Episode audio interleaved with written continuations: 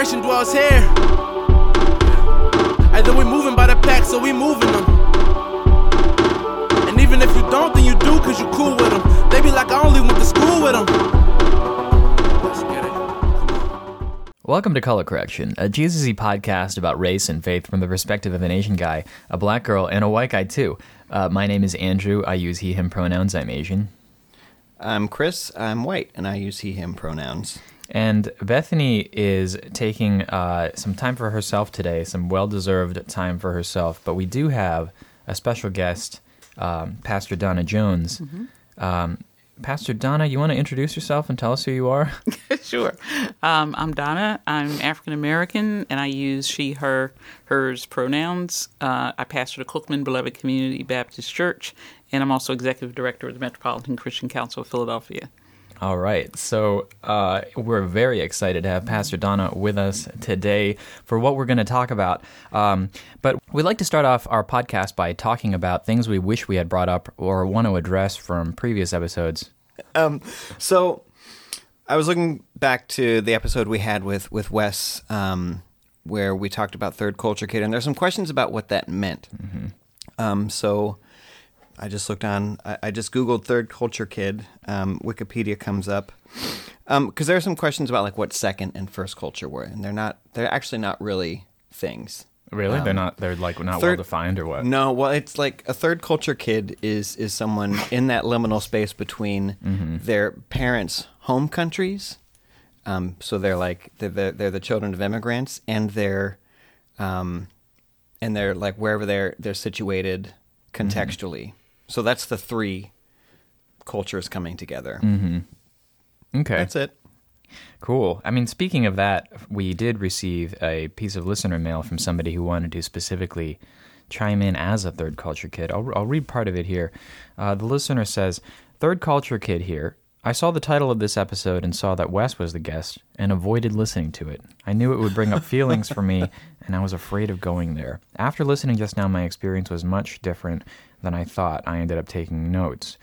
So, uh, the listener talks about being white and being raised in Peru. Um, I would ride in a taxi and people would right away notice that my Spanish is very good. The taxi driver would ask me where I was from, and I would explain that I was born in Peru, but my parents were from the US. Then the driver would either say, Oh, so you're Peruvian, or Oh, so you're not Peruvian. I often went into experiences without a solid idea of who I was and would wait for that interaction in order for me to know how to act. When someone, I can't remember who, asked Wes, So do you just assume you'll never belong anywhere?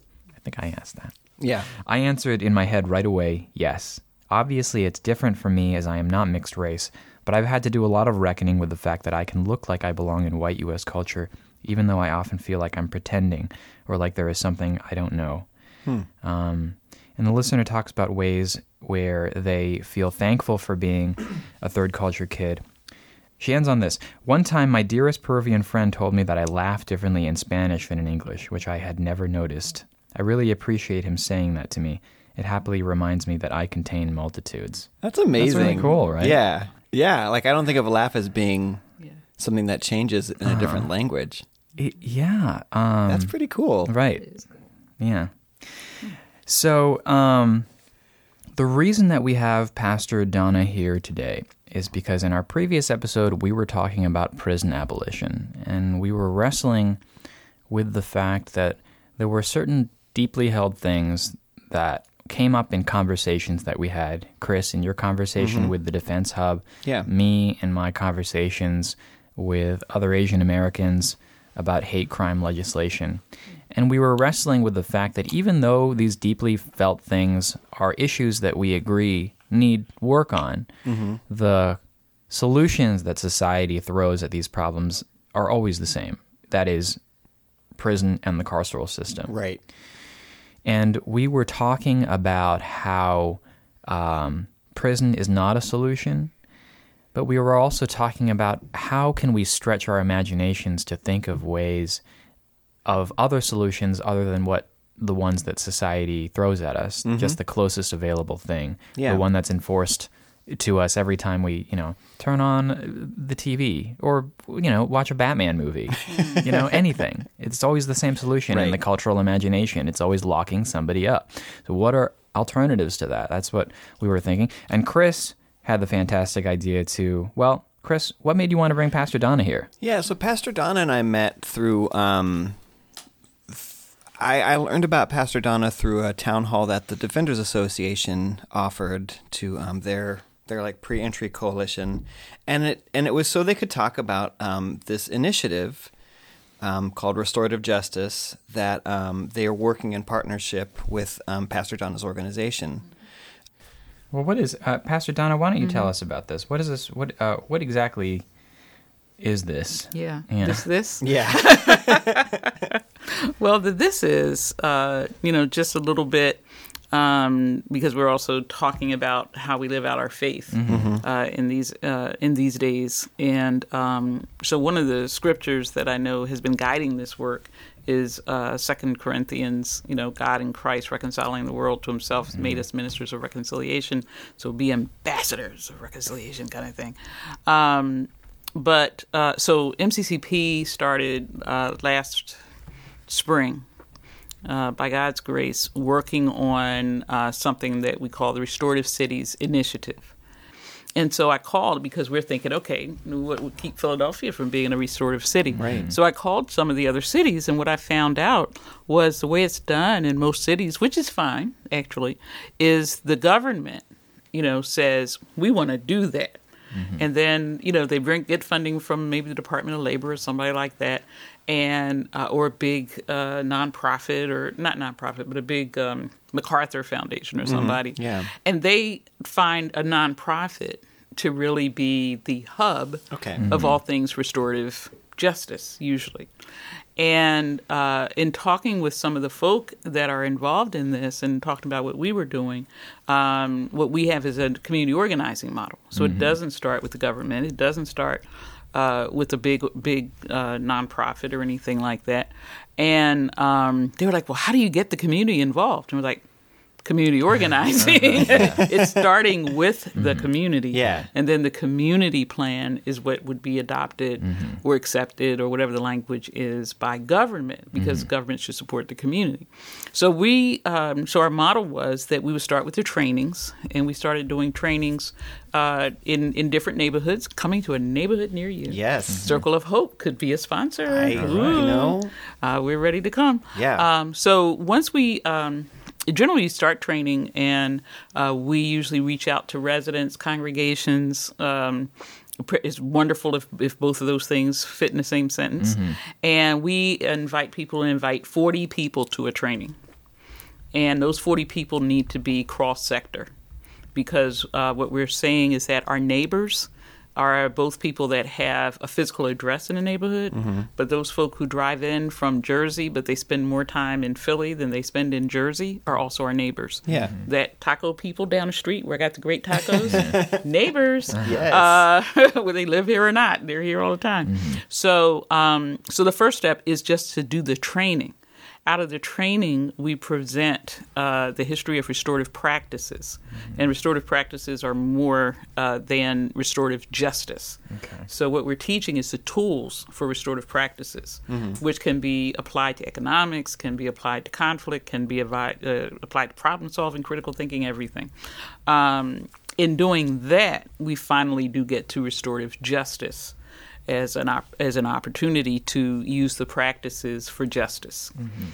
Uh, Troy Wilson, who is a Philadelphia resident and an attorney, uh, came to one of those trainings.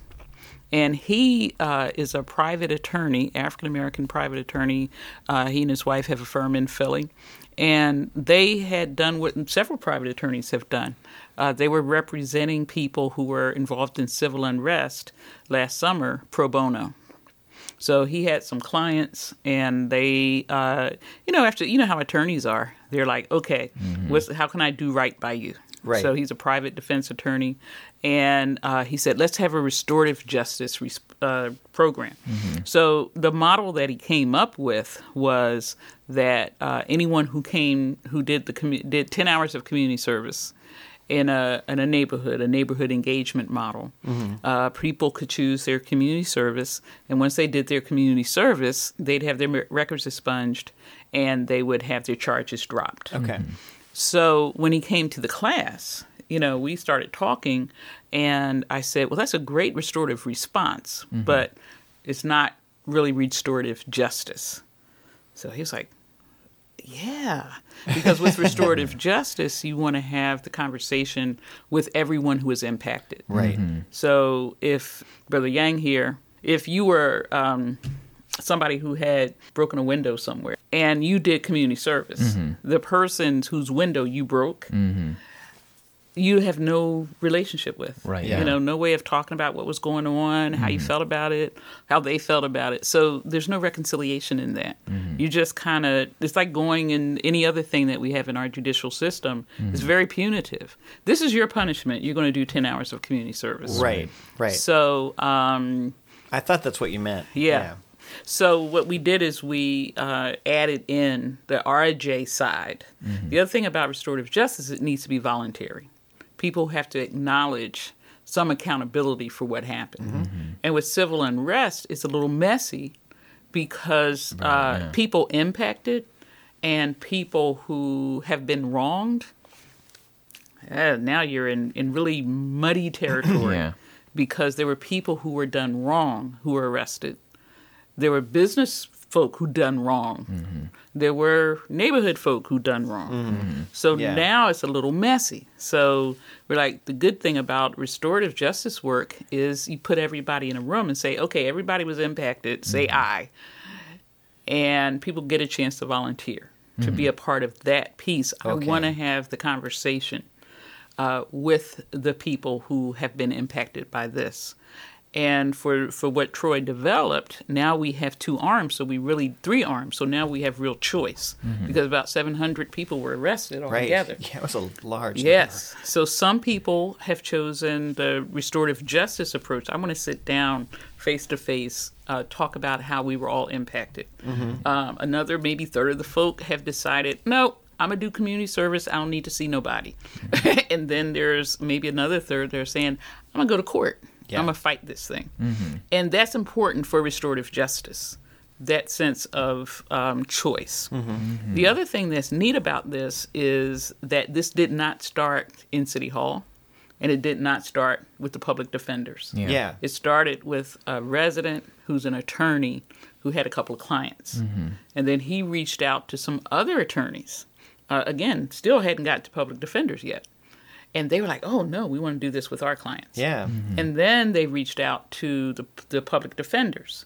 And they were like, oh, so they had like 595 clients. Yes. Yeah. And then they reached out to uh, the DA's office.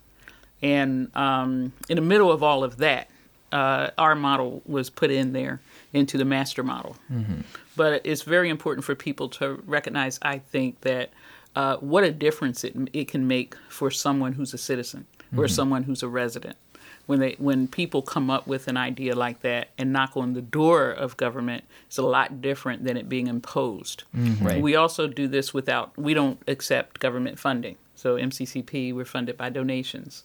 See our website www.metropolitanchristiancouncil.com donate button. Yeah. Anyway, but it's all donation driven, and that has given us a lot of flexibility because a lot of times um, projects that start at the government level, uh, they don't allow a real restorative process because they're going to say you got to get it done by then. You have to get done this way.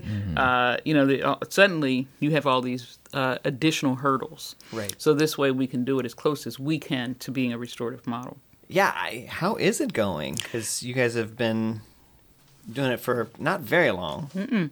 No, we started hosting our first circles uh, last week. Okay. So okay. Yeah. it's very new. um, and we'll be going. Uh, it's funny. We we had intended to go until uh, when when we first started to work on pulling the whole plan together. We were thinking six months. You know, get through seven hundred people, and then the judge on the case was like, "No, you guys have to be done by June seventh. Oh So my. we've been having trainings and circles and circles and trainings and orientations, you know, Yeah. pretty much almost every day. Um, So when we started doing the trainings uh, and we started to um, prepare people to be circle facilitators in neighborhoods, it was because what we are looking to do and we've started doing is establishing restorative neighborhoods in each of the sections of the city. So now Germantown, Mount Airy, they're ready to go. West Philly, pretty much ready to go. We just did a training. So as soon as 40 people come to the training, then we come and we work with that group on developing a neighborhood restorative plan. And out of that plan, we also work on uh, restorative response teams.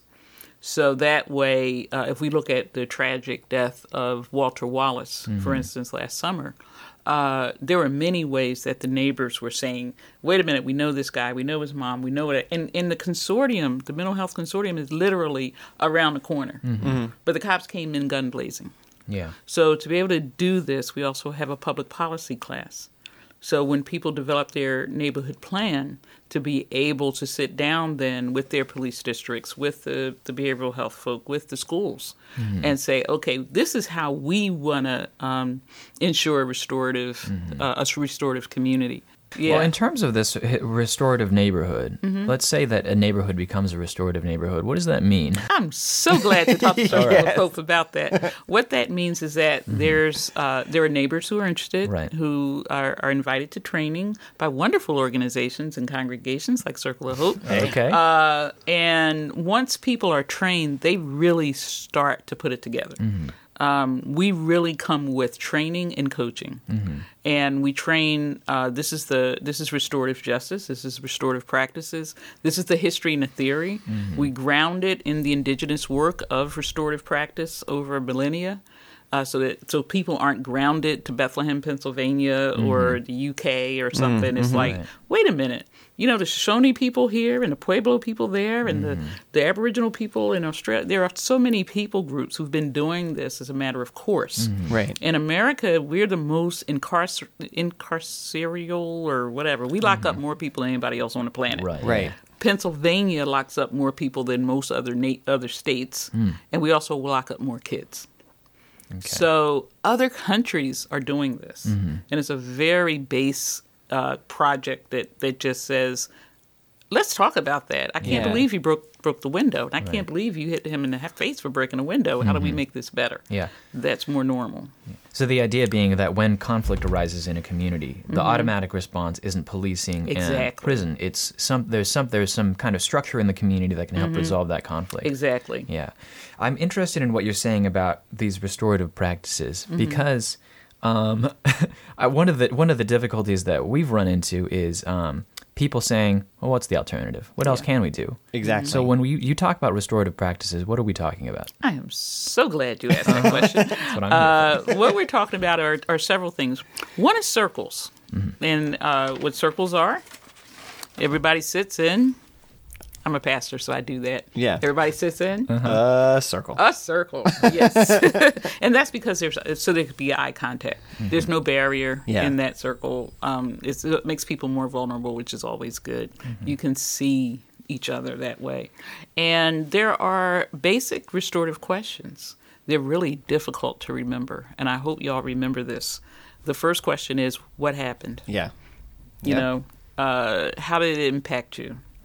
Uh, do you have any questions for anybody else? Uh, you know, just really getting that conversation going, and then uh, to get to a place where where uh, empathy is now at, people are understanding where people are coming from. Uh, people uh, conciliation happens. The the temperature goes down uh, because people are starting to see one another face to face. It's not impersonal at the bar of the court. Once that uh, the room softens and people start to see one another and understand what happened, the next point is what can we do together to make things right? And uh, with this process we're doing right now uh, with the folk who are impacted by unrest, is uh, the, the one of the businesses at the table or in the circle has been Brown Shoprite. Right. And I want to give a serious shout out to Brown Shoprite. They are like the bomb with this. Yeah. No, I'm like everything they're into. I'm really impressed by. Yes. If if you have to shop. because uh, just having their associates at the table um, and, and, and even uh, considering uh, they're developing uh, uh, an expanded vision around what to do even after this with situations like shoplifting. If you think about it, and this came out uh, in some of the conversations with just with some Browns people. Uh, you think about shoplifting. If you shoplift at uh, Browns, you're fined $150. You have to pay for whatever was taken, uh, and now you have a record kind of stuff. Right. So those of us who have spend our life with folk in and out of incarceration circles, uh, I mean cycles, mm-hmm. we know that all of those fines and penalties, and those economic things, that means the that mom, papa, granny, all these people are putting money on your books. Mm-hmm. All these people Yeah. are paying these fines. Yeah. Yeah. Guess who doesn't have any money left to shop at ShopRite? Yeah. All those people. Mm-hmm. Right. So, in addition to restoring a sense of community, there's also a, a, a realization when people talk to one another. It's like you're right. Mm-hmm. Gosh. So, so they're looking at even revamping their way of dealing with shoplifting, hmm. Hmm. and and our goal is don't call the cops. These hmm. are things we can sort out. They didn't have to call the cops in order to sit down with someone who they caught shoplifting. You have the conversation. There's a kid that I met at uh, the Juvenile Justice Services Center. She was there because she had uh, shoplifted some Pampers and baby food, and instead of her being charged with a theft, they charged her with a robbery. Um, this kid was totally that was unnecessary Yeah. you know, totally unnecessary. So this says, don't call the cops. Let's come together. Let's talk about it. And now let's see what can we do because most of us are going to want to make it right. Mm-hmm. You know, a lot of crime and a lot of ways we, we harm each other is in the moment. I like what you're saying about how um, the emphasis here is really that these practices arise out of the community and they help build community Yes. and they're built out of the community as opposed to you know the current model where the, the police are imposed on a community Right. Right. or uh, a sentence is imposed on the community Right. and everything is being done outside and even if so-called justice is being done Yeah. it, it can often make people feel more helpless because they haven't been involved in the process Exactly. Well, I mean, I, I think we're both going the same direction. When I when I think about the difference here, there's a lot of there's a lot of waiting. There's a lot of externality. Oh, yeah. Um, and and like I think one of the things that restricts is is any any imagination you can have towards something else. Like what always happens is people come in and they mm-hmm. fix it, whether or not they actually Yes. fix it. Mm-hmm. But they but they come in from the outside, they do their mm-hmm. thing, and that's our picture of Yeah. how things operate. there are probably going to be people who are going to listen to this or hear about things like this and think that's not justice and think you know that it's not Yeah. it's- that justice needs to somehow that somebody needs to suffer a little bit Yeah. What do you think of that what do you say to those people Uh-huh. Uh, first of all, it, it, it, I think this is true of all living religions. But since I'm Christian, I'll speak from that. Mm-hmm. okay if we look at the example of Jesus, uh, crucified, I mean, on the cross, the whole nine, and Jesus looks out and says, Forgive them. They don't know what they were doing. So, as Christians, if we acknowledge the reality that we don't know what the heck we're doing, um, it's a good place to start. We also have several mandates in the New Testament around reconciliation, around how do we how does Matthew tell us we're supposed to deal with conflict? You know, first I'm supposed to talk to the person, then I'm supposed to bring somebody else in. And you know, it's like all these little steps before you go to the magistrate. You try to work it out yourself. Um, so all of Scripture really points to justice being relational, and justice, uh, and and even and, and not even, but with mediation, you know, with with with the Holy Spirit as mediator, you know that that that piece, and since more than nearly eighty percent of folk in this country check off Christian on their box on the census form, I believe it's it's really um it's a a great opportunity to kind of push and say, I'm, I'm going to sound so 1960s. okay What would Jesus do? Uh, yeah yeah but really to push that envelope because we've picked up this this dumb retributive justice piece mm-hmm. that has not helped us. Right. You know, locking people up during a crack epidemic, it mm-hmm. did not help us at all. Mm-hmm. Didn't help communities, didn't help families, and now we have generations who have been negatively impacted by this. So, uh, if we can begin to uh, to really uh, encourage people to live into faith, and if and since uh, if, if we come out of the eighty percent of the Christian community, and now we add the the Abrahamic community, Islamic faith, and the and the uh, and the Hebraic faith, now we're almost at ninety percent. Right. And and honestly, if we leave all of those folk mm-hmm. and we go into Buddhism and Hinduism and some of the others, mm-hmm. what we're going to find is the way we have related with the divine in our in our divine texts. Mm-hmm. I'm sorry, they don't support what we're doing. Yeah. Yeah, that the re- the the instinct toward retribution Yeah. uh, is any major faith tradition uh, resists that. Yes. Um, I mean, I want to preface this by saying that the uh, person who has caused harm is still in some way making up for the harm. So it's not as if that component is there is missing. accountability. There is accountability there. But I guess grace can be costly. um, and I understand uh, what we're talking about here is the implementation of these restorative practices Yeah. for, I don't want to say minor, but uh, broken windows, uh, stolen merchandise is one thing. But there are people who are going to say, well, how about things like like mm-hmm. murder? How Yeah. about sexual assault? Yeah. How about those things? Right. Yeah, they it still applies, mm-hmm. and I think one of the things that we want to make sure people hear is that this is this is not the absence of accountability. Mm-hmm. This is actually the presence of of empowering people who've been harmed the most. Mm. Um, if uh, and and uh, we were robbed, my my husband and I were robbed. Somebody came and and, and robbed us, and we never saw the person again Yeah. we don't know we got our stuff back mm-hmm. but we still felt violated Right. so if we had that opportunity to sit down mm-hmm. and say this is this is how this impacted my family and I. Do, do you know we have children? Do mm-hmm. you know how scared everybody was? You mm. know just to mm-hmm. start to just humanize this whole thing uh, we still got our stuff back. But now there's some relationship built and and most humans uh, are psychologically wired to connect with other people. Um, I've got a dear friend, and it was a heinous, heinous crime uh, uh, where uh, her mom was murdered.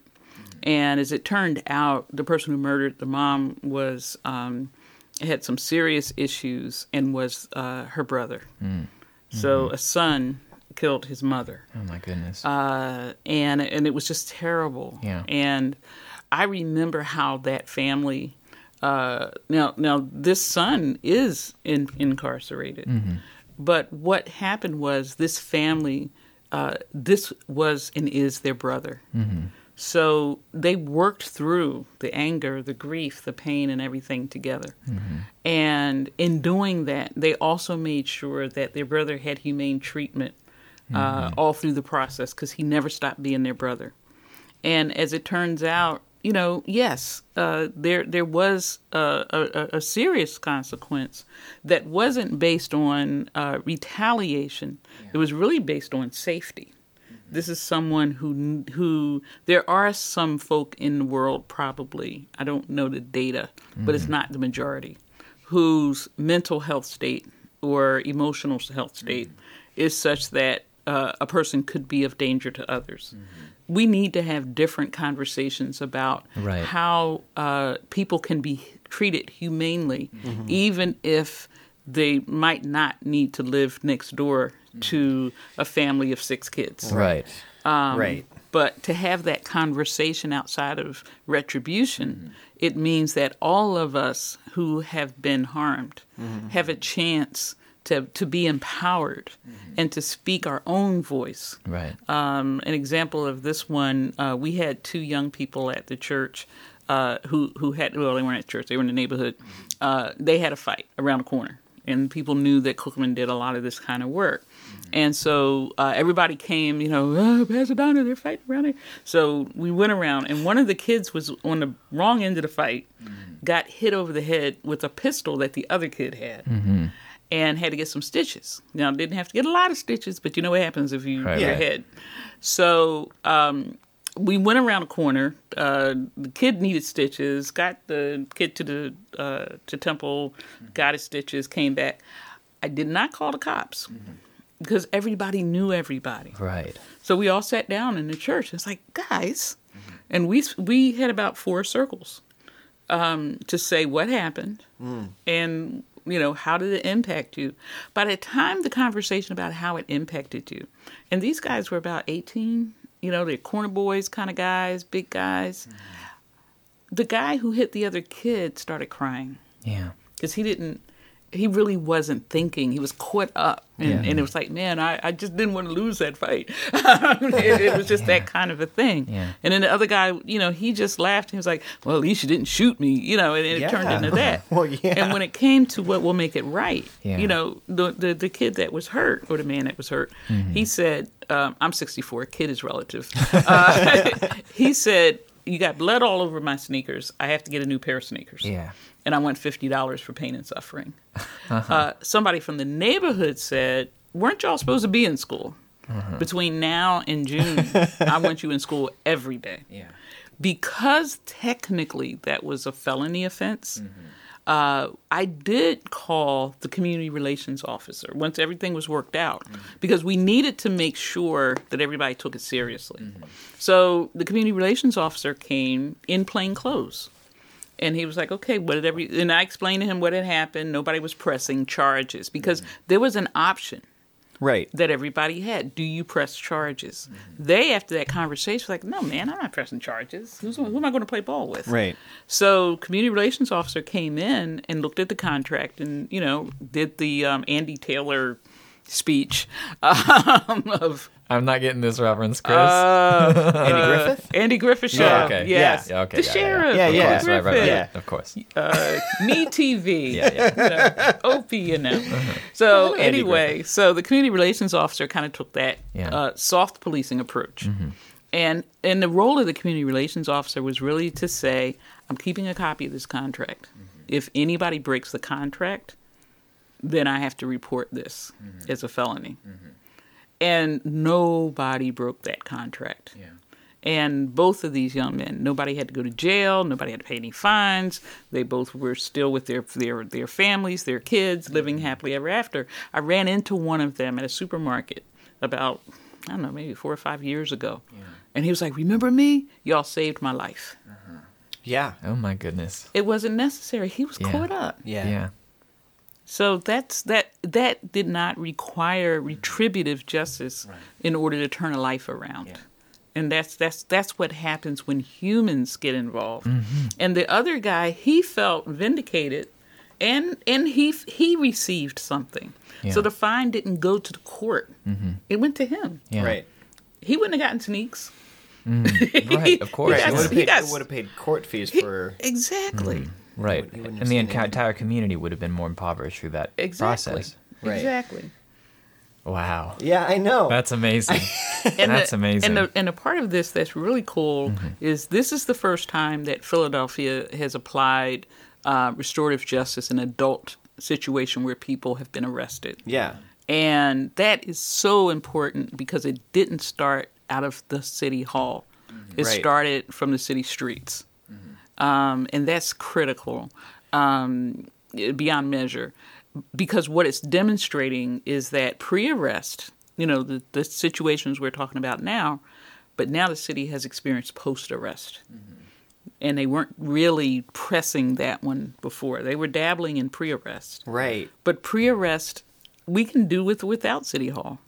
It's post-arrest. So now someone is arrested, and we want people to be able to, at the, the precinct, to say, we would love to um, engage in a restorative solution. Yeah. Makes all the difference. yeah. And having a and having a like uh 500 examples Yes. um is a great way to like hold that door open. Yes, definitely. And and right now, you know, the DA's office right now, you know, they're having conversations based on this model because Troy started working on this, uh, I think, uh, last winter. When he really started to do the, you know, Yeah. that kind of the groundwork and everything.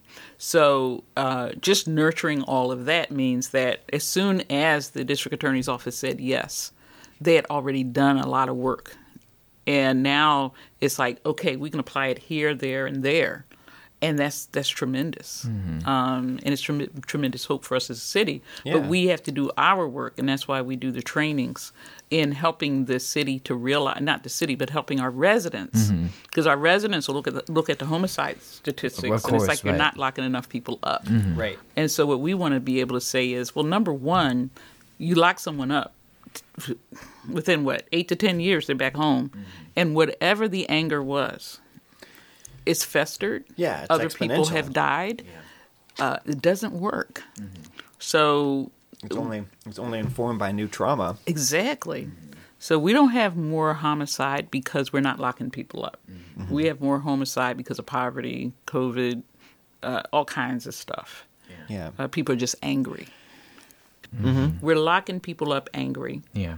The community is angry. The Yeah. family is angry, and and uh, it, it is everybody is not going to say yes. Even in the case of this uh, new Philly RJ model of uh, Troy Wilson, and you might say, how many times are you going to say that man's name? Because I have a feeling that as this you know, kind of gets out into the airways, it's going to look like this is something that was done by the city. Yeah. And it's important for people to realize no, Right. Yeah. this was done by a- a person Right. Who lives in the city, mm-hmm. who did what anybody in the city can do. Mm-hmm. totally. I have a way of addressing something. Mm-hmm. Yeah. Knock, knock. Yeah, I think we can re- we can probably relate to that in the in the sense in the connection to the Defenders Association, Yeah. which has Yeah. lent a tremendous amount of support to the hubs. But we have to continually emphasize the hubs come out of the community and this Exactly. community building model. It Yeah. didn't come from the powers that be. Right. Exactly. Yeah. Right. Another good reason why Circle of Hope should be uh, Yeah. I, a I hub love of the that. restorative neighborhood. Yeah. And in all seriousness, the uh, the hubs, the neighborhood hubs, all have a defenders, um, a participatory defense hub. Yeah. As part of all of this, you know, th- because if you look at the work of participatory defense, especially the education work, Yeah. that says because people have a lot of restorative options in Philadelphia, but the p- people in It's the about access. on a porch, yeah. Yeah. And there's so many of those options. You have to meet a certain selection criteria. You have to already be involved in the system, mm-hmm. and we want to say before system involvement. Mm-hmm. right. And if there's system involvement, know that this is available. And if someone's arrested, know that this is available. Mm-hmm. I'm um I'm hoping you can tell us another story about like a creative outcome because like people didn't have to be like didn't have to fit a criteria and they were working it out with their their neighbors to come up with a solution. Sure. Yeah, um, we had a uh, this one always make, well they all make me laugh. I guess. um, but there was a bunch of, of, of I'm I'm a, I'm just gonna own that I'm an elder. These are there was a bunch of little guys. Okay. They, they were probably each six feet, um, but they were 14, 13, 14, and um, they had gotten in the habit of uh, stealing from the vendor, the particular vendor on Lehigh Avenue, and so the vendor was just uh, he. Um, uh, is is not uh, a native of the states, um, and uh, so for the immigrant community, there's often this reluctance to call the cops in the first place. So these young folk were part of our teen center, and so the vendor found out that they were part of the teen center at the church. So I, I guess he just had enough, so he brought them to the church, and it was so funny because, uh, and he was a big guy, or is a big guy. He's probably still alive. Uh, so he brings these guys to the church because he says, "Look, you know, we're going to go talk to the reverend.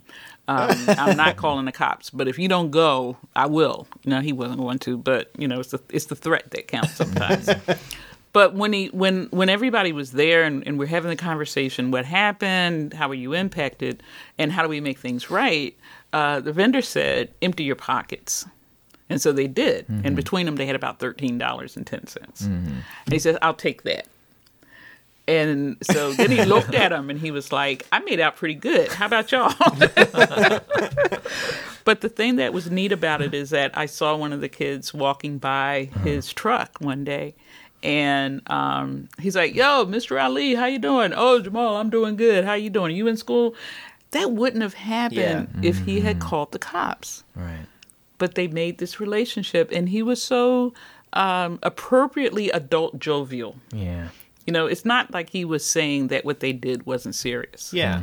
but what he was saying is It wasn't. kids. It wasn't lockup. It wasn't serious. lock up serious, and it showed them his that he was a human, Yeah. and it broke it broke down stereotypes Mm-hmm. about the guys who run the truck. It made him think, you know, maybe he's a dad. Maybe he's got a 13 year old that's running Right. around stealing potato chips from somebody. Right. Who knows? But that every story I have makes me smile, Yeah. and and we can't say that about the retributive system. No, we can't. No. That when after Jesus rises from the dead and the the disciples encounter him on the road to mm-hmm. Emmaus and he disappears and then the, the, the disciples say, "Did did not our hearts burn within us as he spoke to us about the scripture?" That's how I'm feeling right now. Yeah. Because so much of this has been hypothetical for me. Hmm. This idea of prison abolition, of abolishing the police. Yes. Yeah. How so much of this has been hmm. in the distance, but we're Right. here looking at something that hmm. is being born in the soil of our city in these early stages of something that's beautiful and, and points to the kingdom of heaven. Yeah. Uh, that's Yeah. amazing. Yeah. Yeah. Isn't that incredible? Hey, makes me think about righteousness, peace, and joy. Yeah. Um, but yeah, and that and that's the other part of it that uh, is em- is so empowering because all of these things can be done pre-arrest. Yeah. So just think, you know, all of us that are running around saying de-incarcerate this and that and the third. It's like, don't call the cops. You Yeah. know? Let's get the block captain trained. You know, let's, let's get this closer to home. Right. So uh, the the bar of the court and all that other nonsense, mm-hmm. it takes away our humanity, it takes away our dignity, and it takes away our critical thinking. Mm-hmm. Yeah. It's like we can work these things out. Yeah. I think I, I saw a statistic that uh, less than fifty percent of people who are incarcerated mm-hmm. are incarcerated because of of, of a quote unquote violent crime. Right. And if we break down that group, probably 25% of that group is incarcerated because they were an accessory to a violent crime, but they, they were not someone who committed violence. Mm-hmm. Um, they were in a car, they were in a house, they were the girlfriend, they were the boyfriend. Yeah. So now we're up to about 75%. percent mm-hmm. My goodness, 75%. That only leaves you with 25% of people. Right. You know, Yeah. out of almost a million people incarcerated, now you're down to about 250,000. I think we can come up with something better mm-hmm. for those 250,000. Right. Right. But send everybody else home. This is ridiculous. And within and within that twenty five percent, the the people who rise to the surface for us when we imagine the reason prisons were invented in the first place, mm-hmm. whether or not they should have been, but like those scary, unchanging individuals, hmm. like they're even just a subset of that twenty five percent. And if and if we're in America and we're having a conversation about prisons, now we have to look at the history of prisons that came out of slave catching. Right. We have to go and look at the history of Policing. policing, and police dogs that came out of slave catching. Right. Um, so we're not looking at uh, the the European concept of prisons Right. when you're in America. And so now we're looking at uh, that's why when you go in and you see that 90% of the folk there look like me. And it's like, well, wait a minute, does anybody else, does anybody that looks like Brother Yang or, or Brother Chris Right. look like, uh, do y'all not commit any crime? Right. and so it, it opens the door for a deeper conversation in the states. And and the other um, sad de-incarceration statistic is that it's different if for men and women. Mm-hmm. So women are incarcerated at a, at a higher rate now, but when you go into women's prisons, it's a lot more diverse. So now you're seeing a diversity mm. that's more reflective of the city. Mm-hmm. White women, black women, Latinx women, Asian women. Hmm. So what does it say about the underclass of women? Right. that makes us more incarceratable mm-hmm. uh, at this point. Yeah. Yeah. All of those questions we get to ask mm-hmm. as we look at other solutions. Right. Because what we'll find is where our biases are coming into this, mm-hmm. where um, where our, our our own internalized stuff is coming into this, mm-hmm. Yeah. and and even our perceptions of other communities uh, are coming into this. So communities that need help aren't getting it because people assume, uh, you know, we had the recent anti-Asian, or not recent, it's probably still going on, anti-Asian violence, Right. Right. and uh, this assumption of model minority. You know, I don't want to take that away from your people, but Please do. it do. must exactly. I don't It's think its own. it's its own burden. Yeah. And also, it, it means that uh, communities of color that aren't African American are left out of resourcing. Right. You know, communities in Kensington that might need the same resourcing that a community in the heart of North Philly needs is left out of resourcing. Mm. So it, it causes us, as we relate to one another, to say, oh, MG, because we will notice those things. Mm-hmm. Yeah. The judge might not. Right. But if we're in a neighborhood, we'll we're going to notice those things. Mm-hmm. I guess what I'm thinking about is whenever we're talking about something that's unexpected or mm-hmm. people haven't seen before, there's always resistance, right? People always want to go back to Egypt. Yeah. Yeah. Mm-hmm. I guess that's my question because I mm-hmm. feel like we run into that resistance a lot. Totally, Even in ourselves mm-hmm. sometimes.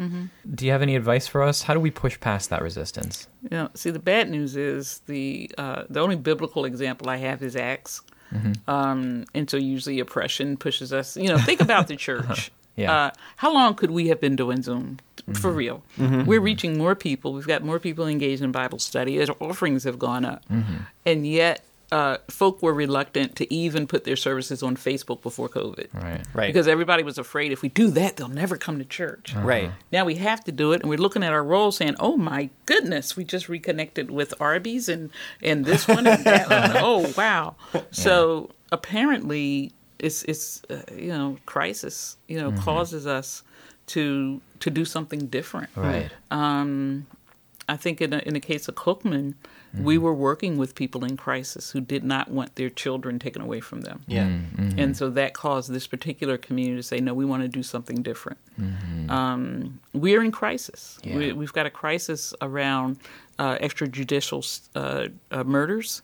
Um, we have a crisis around over policing, stop and frisk. Uh, we have a crisis of anger.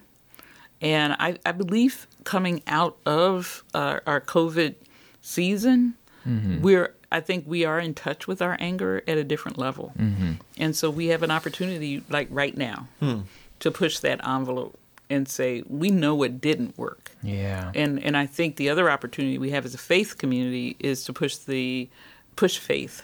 Uh, when you talked about Acts and the road to Emmaus, uh, I thought about the account of Rhoda. Um, you know, all the apostles were still locked up. Yeah. Uh, you know, Jesus has risen, y'all. You know, open the door. Uh, but they've got the door closed, and Rhoda's like, open Uh, the he's door. the door. yeah. open the door. so we've got fear. Yeah. And so, how do we teach and preach and Right. Uh, and, and and and also baby steps? Mm-hmm. You know, communities don't have to suddenly decide that everybody commits a felony is going to handle as a community. Uh, it might be the next time somebody park, you know, fights over a parking space. Right. Uh, but as people get that uh, get emboldened by doing these processes, I think humans in general are like, oh, that'll work. Mm-hmm. And if we do it at community level, Yeah. Yeah. it'll make a difference. So yeah, there's like I'm I'm just those practicalities are so good to to like sum up. There's um if if this is a if this is a crisis of imagination for you, if you're if you're scared of um who possibly could be in one of these circles or and like who who possibly you might have to talk to if Yeah. like and all that like I feel like there's an invitation or you can you can just invite Jesus into that crisis you're Yeah. having like go ahead and have it go ahead and have that fear Yeah. Yes. um and and see what's actually there for you Yeah. and then yeah I um this is this is really inspiring And you mentioned a, a group uh, that I don't want to leave on the off the table, and that's people who have Megan's convictions. yeah Okay. Um, the overwhelming majority, statistically, of sex offenders are not the people that went and grabbed a kid. Uh, that are uh, uh, pathologically pedophiles. Okay, we're we're talking about the person addicted to porn. You know, we're we're we're we're talking about a wide range of people whose lives are are tragically uh, impacted by one type of offense as it comes down from mandatory sentencing uh, convictions. And, and if we can do some of this work, we'll start looking at the data. Uh, we have a young guy at our congregation, he's not that young anymore, he's in his 30s now, but he, he was put away for something he allegedly did when he was 11, oh gosh and he was put away at 22 Wow. and has a Megan's Yeah. Because of something someone said when they were five, when he was 11. Mm-hmm.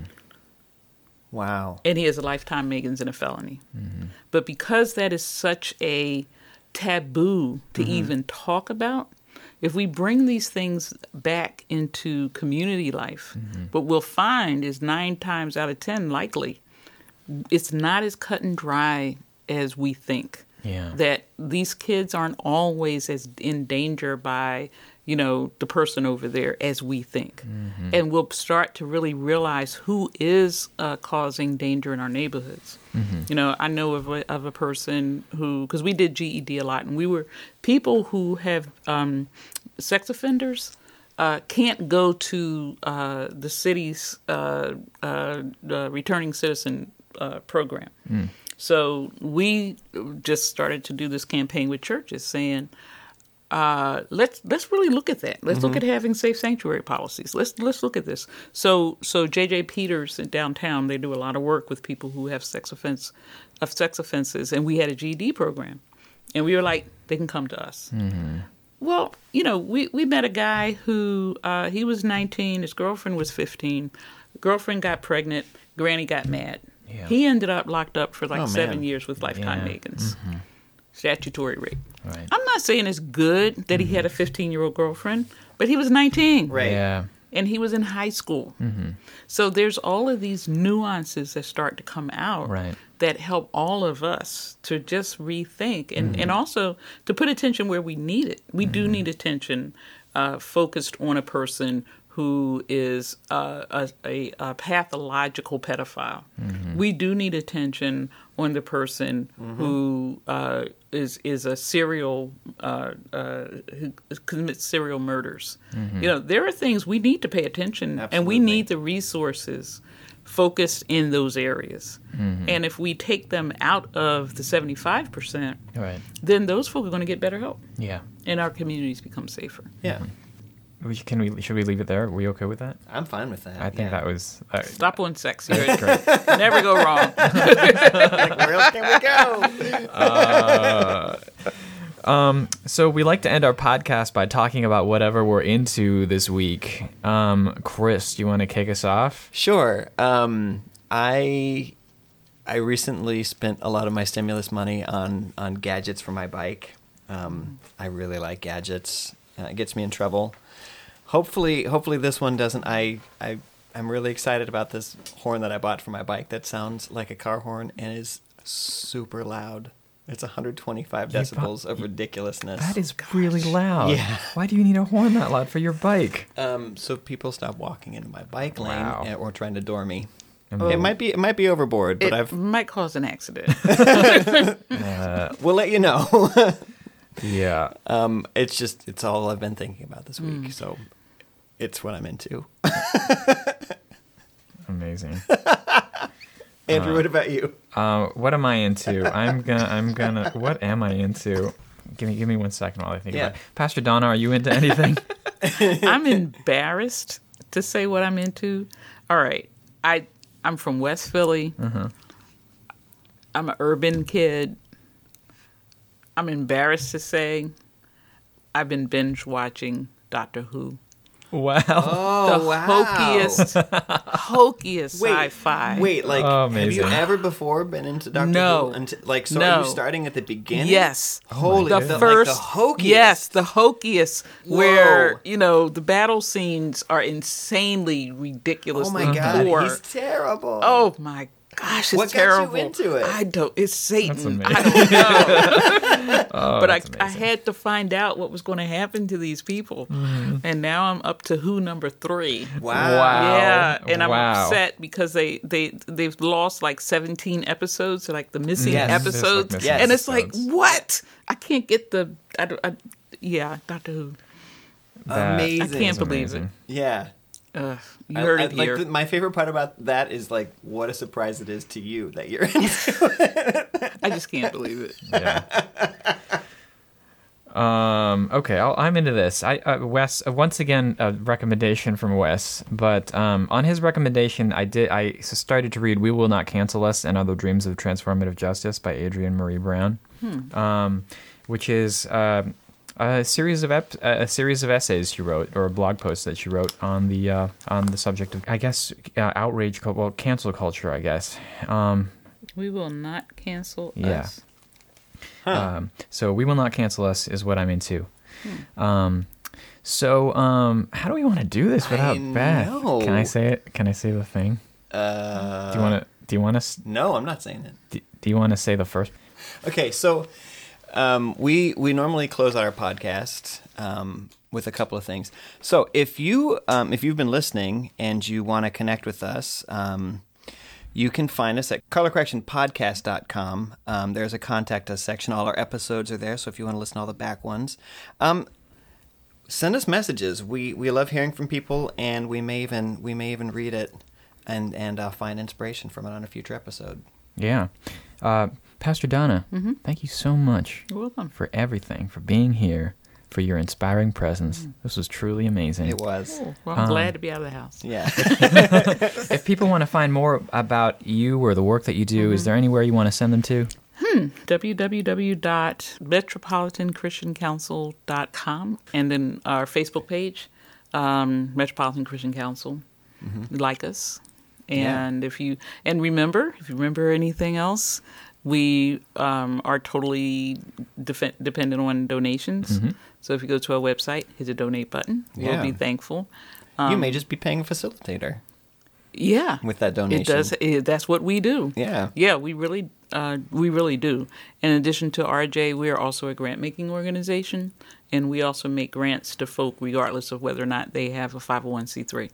So if there are community groups that are involved in RJ work, um, and especially if they're coming out of a place of faith, and especially especially if they're coming out of the Christian faith.